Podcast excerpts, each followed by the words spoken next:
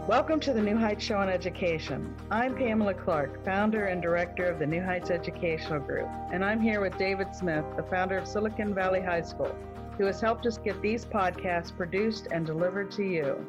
Yes, Pamela, when we saw the great things that you and your army of volunteers were achieving at New Heights, we wanted to get involved. We're happy to work with you to leverage the internet and make quality education accessible and affordable to everyone, everywhere. Thank you, David. We appreciate Silicon Valley High School helping us to get these podcasts out to the hundreds of thousands of listeners from all over the world. So I hope you enjoy the show. Hello, and welcome to New Heights Education Show on Education. We're going to be talking about wide disparities in child care enrollment. I'm your host, Kaden Behan, and a volunteer for New Heights. But before we begin, we always have some announcements. So, Right now, you might be struggling through your classes or even failing them. You might be worried that you may not finish high school. There might have even been a thought that you may not be smart enough. Well, the New Heights Educational Group begs to differ. We not only think you are smart enough, but with our help, you will complete your high school diploma. The New Heights Educational Group strives to improve your academic success through its tutoring services. To learn more, please visit newheightseducation.org and contact us. New Heights Educational Group, educational resources to help reach your goals.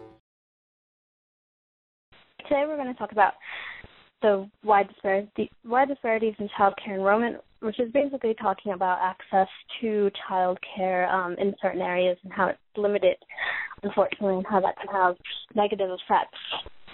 So this article was taken by um, taken off of Education Weekly. It's by Alyssa Morones Morones, um, and it's about the the study that flags the wide, wide disparities in child care enrollment. A new report on early childhood childhood development uses federal data to highlight the wide disparities in child care enrollment between socioeconomic groups and races, as well as disparities in state level programs. It also outlines steps to bolster services for parents and children. The report from Baltimore based Annie E. Casey Foundation comes at a time when states are straining to improve their own programs in a fragile economy and federal early learning proposals are at a standstill. For children to succeed, we must first dispel the notion that classroom learning is isolated from other aspects of child development, reads the Foundation's annual Kids Count policy report. Then we must create opportunities for children to develop the full array of competencies that they need to thrive. Analyzing the federal data. The report analyzes data from the federally conducted Early Childhood Longitudinal Study, which tracked data on 13,000 young children beginning with their 1998 to 1999 kindergarten school year and ending in the spring of 2007. The report concludes that by third grade, the cognitive skills of only about a third of the children were developmentally on track, and it flags significant gaps among subgroups of children. Of the children whose families had incomes below 200% of the poverty level, for example, 19% had um, age appropriate cognitive skills at age eight, but most would have been in the third grade. The report also found that Hispanic and Black, black students lagged behind their peers at the same point. 14% of Black and 19% of Hispanic children had age appropriate cognitive skills. By contrast, 48% of white students were on track with cognitive development. Left home. The majority of low-income children, about 63%, were not enrolled in the preschool program as of 2011, compared with 45% of the more affluent counterparts, according to the U.S. Census Bureau. The percentage of unenrolled low-income three and four-year-olds ranged from a high of 78% in Nevada to a low of 45% in New Jersey. At the same time, 63% of low-income students aged three per three to four were not enrolled in a preschool preschool program, while 45% of children whose families were not considered low income were not enrolled. The report outlines specific solutions to ensuring children get the necessary developmental support, especially those children whom the data revealed as the most vulnerable to setbacks. These include three primary goals support for parents, improved access to quality early care and education, health care and other services, and ensuring that early child care is comprehensive and coordinated. The approach stresses the importance of providing support for children and parents in multiple sectors, not just education. This is an issue that spans across a lot of different departments of government, says Laura Speer, the Associate Director for Policy Reform and Advocacy for Annie E. Casey Foundation. Chronic concerns by themselves, the data and conclusions presented in their report aren't practic- particularly striking, according to Kyle Snow, the director of the National Association for the Education of Young Children Center for Applied Research in Washington. We've been aware of these differences and disparities for a number of years, and we kept we keep saying these are things that would be good ideas or approaches to reducing those disparities, but we are not seeing the needle move very much. Implementing such changes and doing well doing it well can be expensive, he also noted. Over the past few years, public funding has been stagnant and in some ways relative to inflation it's been reduced. Despite an uncertain federal budget and continued economic anxieties, or perhaps because of them, the importance of early child care and early education continues to crop up in the national dialogue. For many years, we've not had a system of early child care and education in this country, says Elizabeth Burke Bryant, the executive director of Rhode Island Kids Count, a state branch of the Casey Foundation project to track child well-being. This podcast is brought to you by Silicon Valley High School, the world's fastest growing, video based, self paced, teacher supported, fully accredited online school that's recommended by more than 96% of students. Take individual courses at just $95 each or earn your high school diploma at any age. Check us out at svhs.co. This report tells us that having a real alignment of the work we're doing with young children across these different domains is critical to the outcomes we need. President Barack Obama has stressed the importance of early childhood education, reflecting reflected in his federal early learning initiative proposed earlier this year. His 10-year, 75 billion universal pre-K plan would require new spending and rely on doubling the federal tobacco tax. Whether the president's initiative will ever be fully realized, though, is another question entirely.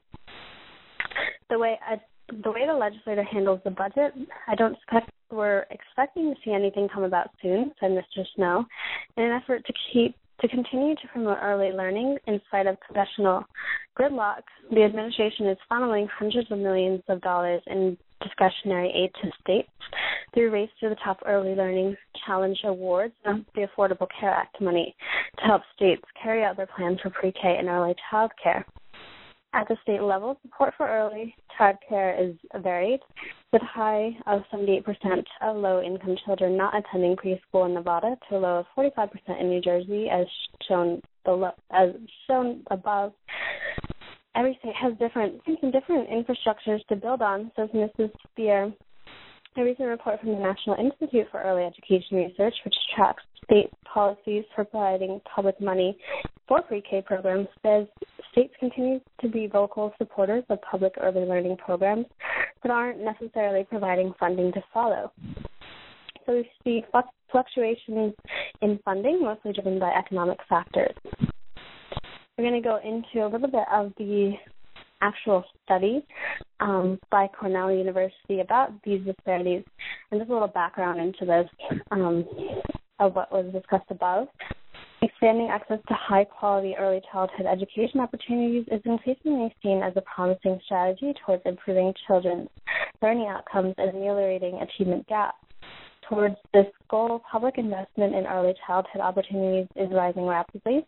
Between 1990 and 2008, the number of three to five year olds enrolled in public early childhood education and care programs, excluding kindergarten, doubled more than doubled from 1.2 to 2.7 million children. However, while nationwide growth has been striking, it is unclear how evenly new early childhood opportunities have been distributed. Data from 2006 shows wide disparities across both socioeconomic and racial groups in their use of formal care arrangements. While 72% of four-year-olds in the highest um, earning percentage of families participated in some type of center-based care, the figure among the low, lowest earning percentage of families in the United States is about 47% that attended constructive care. Similarly, while while over 60% of both black and white four year olds are enrolled in centers, the rate is only 49% among Hispanic children. Care availability and quality differs by the racial and ethnic composition of a community, but this relationship is far more pronounced when considering predominantly Hispanic communities than predominantly black ones. The ratio of children to child care workers in Hispanic communities is higher relative to other communities, and there appears to be a particularly low numbers of, number of workers who hold a BA or classify themselves as teachers rather than caregivers. One explanation for this pattern may be the different rates of public targeting. It may be that targeted interventions for poor young children have traditionally been implemented in predominantly black communities. However, a study from 1996 argued that the historical growth of the Head Start program in black communities as one possible explanation for lower participation rates in Hispanic communities. However, the authors also suggest that differences in cultural preferences and norms may be an important part of the explanation. Moreover, unique barriers to access may play an important role, and higher rates of limited English proficiency in Hispanic communities may make families more uh, reticent to seek out non relative care arrangements. And these are some of the factors that contribute to why there are some disparities in child care enrollment. It looks like we're running a little bit out of time for today. Um, but thank you for listening. We'll probably continue this for talking about the disparities in child care enrollment and how child care enrollment early on is very important for childhood development. And so we're going to continue talking about that the week after the 22nd. Thank you for listening and have a great weekend, everyone. And thank you very much for listening. We hope you enjoyed today's show. Don't forget to rate us and follow us on your podcast player. Check out our show page, radio.newheightseducation.org, for monthly announcements and other happenings.